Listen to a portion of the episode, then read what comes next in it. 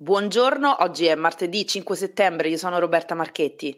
E io Matteo Torrioli. Femminicidio a Montemario, una donna di 52 anni, Rossella Nappini, è stata uccisa a coltellate nell'androne del palazzo in cui viveva. Sospettato l'ex compagno e caccia all'uomo nella zona. Incendio a Pomezia, ieri pomeriggio, fiamme vicino alle abitazioni e una colonna di fumo visibile a chilometri di distanza. È l'ennesimo rogo divampato in zona negli ultimi due giorni. Il gruppo del PD in Campidoglio chiede la chiusura del carcere di Regina Celi, risse, aggressioni, suicidi e sovraffollamento. La struttura sarebbe inadeguata. Ancora cronaca, arrestato un 27enne somalo che ubriaco ha molestato i clienti di un ristorante in zona Termini e minacciato il titolare con un coltello. Cristian Totti vittima di body shaming, la dura replica di papà Francesco. Roma Today la rassegna stampa di Roma Today con Roberta Marchetti e Lorenzo Nicolini. Apriamo questa puntata con la drammatica notizia di un femminicidio. Ieri in zona Monte Mario una donna di 52 anni, Rossella Nappini, di professione infermiera, è stata trovata morta nell'androne di un palazzo di via Giuseppe Allievo, dove dalle informazioni raccolte viveva con la madre e i suoi due figli. Si era trasferita qui proprio da pochi mesi. A trovare il corpo senza vita in una pozza di sangue poco prima delle 5 del pomeriggio è stato un residente che ha subito lanciato l'allarme. Dai primi accertamenti sembra che la donna sia stata accoltellata più volte all'addome, riportando diverse ferite che sono state fatali.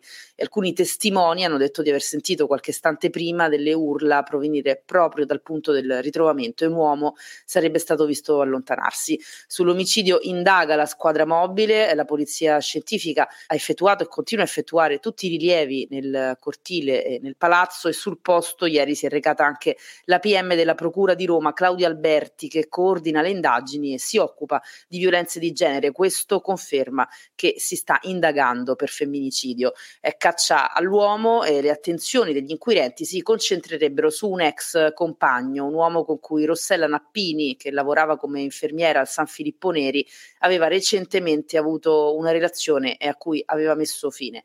Nella tarda serata di ieri sono stati ascoltati, questo sempre secondo quanto eh, abbiamo appreso, in questura alcuni parenti e conoscenti della donna, tra cui anche un ex. Eh, si cerca l'arma del delitto nei cassonetti della via dello Stabile, dove è avvenuto l'omicidio. Vi daremo aggiornamenti nel corso delle prossime ore su Roma Today e torneremo sicuramente a parlare eh, di questa triste vicenda anche nel nostro podcast, sperando si arrivi il prima possibile alla cattura dell'assassino.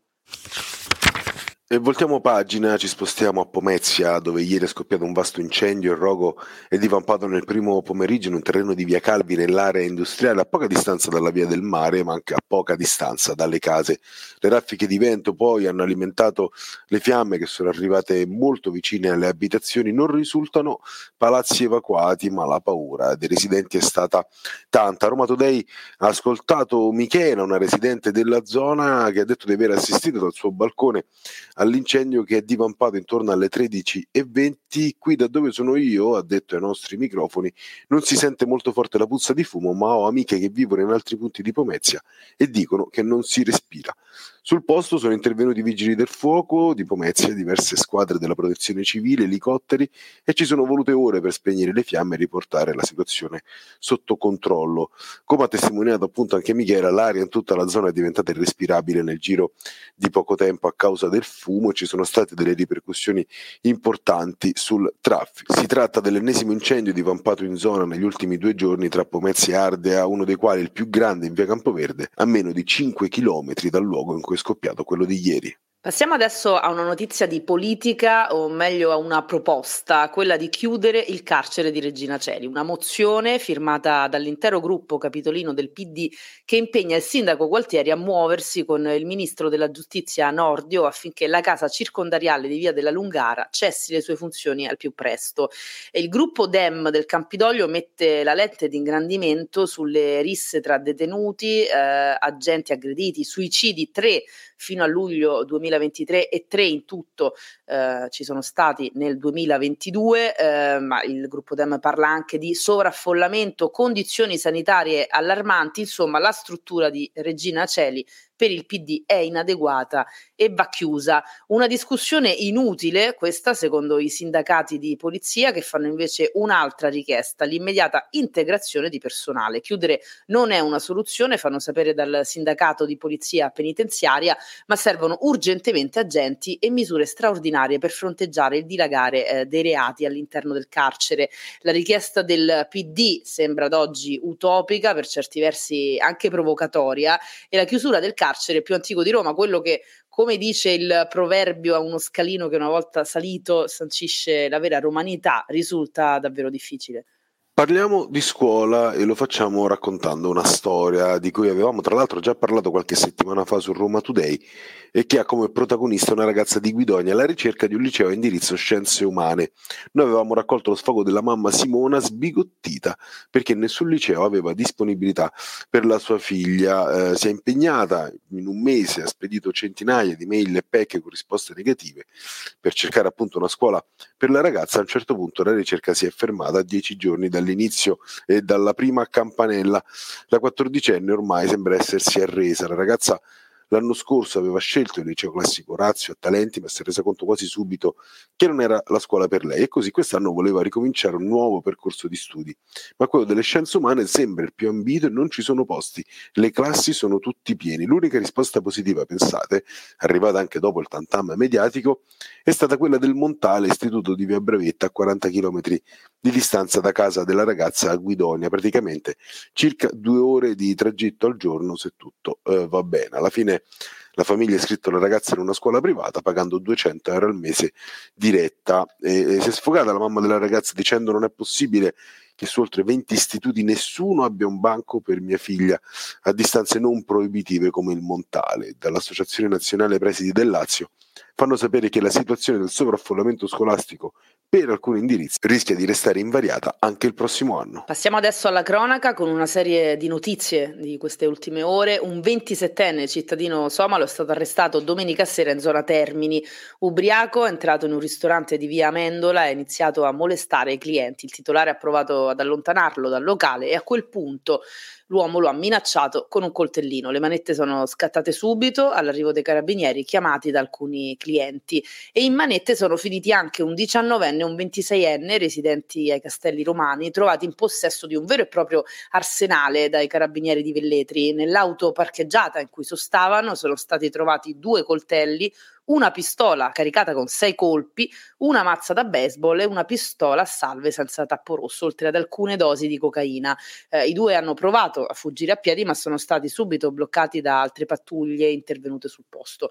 Eh, nelle rispettive case sono stati rinvenuti anche 30 grammi di hashish e i due giovani sono stati arrestati con l'accusa di detenzione ai fini di spaccio di sostanze stupefacenti e porto abusivo di armi. Il giudice ha disposto poi gli arresti domiciliari per il 26enne, mentre il 19enne è stato messo in libertà. Travolge un pensionato con la macchina in zona Magliana e si dà alla fuga. Gli agenti della polizia locale sono riusciti a individuare il pirata della strada grazie ad alcune testimonianze e alle videocamere di sorveglianza. L'uomo è stato denunciato per omissione di soccorso. Dalla cronaca al calcio ci sono importanti novità per i tifosi giallorossi, ma non riguardano la squadra. Dalla partita contro l'Empoli del prossimo 17 settembre all'Olimpico, tra Curve e Tribuna Tevere, ci saranno 3.000 biglietti in più a disposizione. Questo non solo significa tornare a uno stadio gremito, ma anche al ritorno a prezzi popolari. Ci saranno 600 posti liberi tra le due curve e tornano a disposizione anche tutti i posti della Tevere parterre, visto l'annullamento dei lavori per gli europei di atletica. I biglietti per Roma e Empoli sono in vendita da oggi e partiranno da 24 euro. E continuiamo a parlare di Roma, anzi di un ex giocatore romanista, una bandiera che ha fatto la storia del club, ovvero Francesco Totti, che nei giorni scorsi è intervenuto durante un'intervista eh, ad, una, ad, una, radio, Radio Serie A, eh, per difendere il figlio Christian, il quale si è aggregato da poco tempo alla formazione primavera del Frosinone, ha fatto il suo esordio subentrando dalla panchina in campionato in una gara persa 3-0 contro il Bologna appunto dal Frosinone e c'è chi lo ha cr- criticato sui social per uno stato di forma, una condizione fisica non proprio eccelsa, al che appunto è intervenuto Papa Francesco dicendo chi critica su internet penso che sia una persona inesistente, magari anche dei figli. Chi si esprime in, mo- in quel modo con un ragazzo di 17 anni non merita di avere delle risposte. Questa è la replica giusta, secondo me, puntuale di Francesco Totti che poi ha anche spiegato che il figlio Cristian non aveva alla Roma la possibilità di esprimersi e se non andrà bene ha aggiunto cambierà lavoro, il suo nome ovunque andrà sarebbe, eh, sarà sempre quello e dovrà essere bravo lui a mettere da parte le emozioni rispondendo a una domanda appunto su quanto possa pesare Roberta il cognome Totti quando ci si presenta su un campo da calcio. Assolutamente, il problema principale poi è quello che la scelta di Christian di seguire le orme di papà Totti con un cognome così importante è stata una scelta sicuramente coraggiosa, eh, perché insomma, avrà, sarà cresciuto a pane e calcio questo ragazzo che ha 17 anni, lo ricordiamo, è cresciuto nelle giovanili della Roma dove il papà ha fatto la storia ed è amatissimo e quindi eh, portare sulla, sul, su, dietro, dietro le spalle vero senso della parola sulla maglietta il cognome Totti eh, non è semplice e quindi poi ci sono due reazioni che quelle che, che sta vivendo Christian. Da una parte c'è chi quasi si commuove nel vederlo giocare in campo e che gli ricorda il papà e in effetti fisicamente si somigliano molto e chi dall'altra invece fa il paragone e quindi poi alla fine parte un vero e proprio gioco al massacro che purtroppo sui social eh, è sempre no? un, una costante e quando ad esserne vittima un ragazzo di,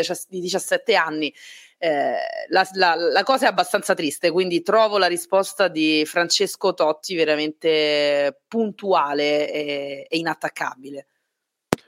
Ma hai assolutamente ragione Roberta, eh, anche perché, ripeto, eh, sembrerebbe incredibile che il figlio di Totti, proprio perché porta questo cognome, non possa cercare di vivere questo sport in maniera serena. Questa forse è veramente la cosa più assurda di tutta questa, tutta questa vicenda, ma alla fine penso che comunque se cresci con un papà così e con questo cognome ti sei fatto le spalle larghe già, già, da tempo perché non penso che sia la prima né purtroppo l'ultima volta in cui gli faranno notare eh, che il papà appunto è stato uno dei più forti giocatori della storia del calcio. Tra l'altro, eh, Cristian Totti non è l'unico figlio di, eh, nel calcio romano ad aver seguito le orme del papà. Mi ricordo anche il figlio di Bruno Conti fece, fece lo stesso, che non divenne mai Bruno Conti, però insomma eh, gioca in, in, da, da, professionista. Vabbè, eh, parliamo del fortissimo centrocampista del Cagliari, Daniele Conti, che ha fatto un po' la storia della formazione, della formazione sarda. Eh, lui in classe 79, vado veramente a memoria, eh, ed era secondo me anche un ottimo giocatore in mezzo al campo. Oggi giocasse oggi varrebbe non so quanti soldi in un ruolo del genere, in un ruolo quello del regista davanti alla difesa praticamente, che sta pian piano scomparendo. Queste erano le principali notizie di oggi, martedì 5 settembre. Roma Today torna domani mattina dopo le 7.30. Potete ascoltarci gratuitamente sul sito e app di Roma Today, Spotify e tutte le principali piattaforme audio.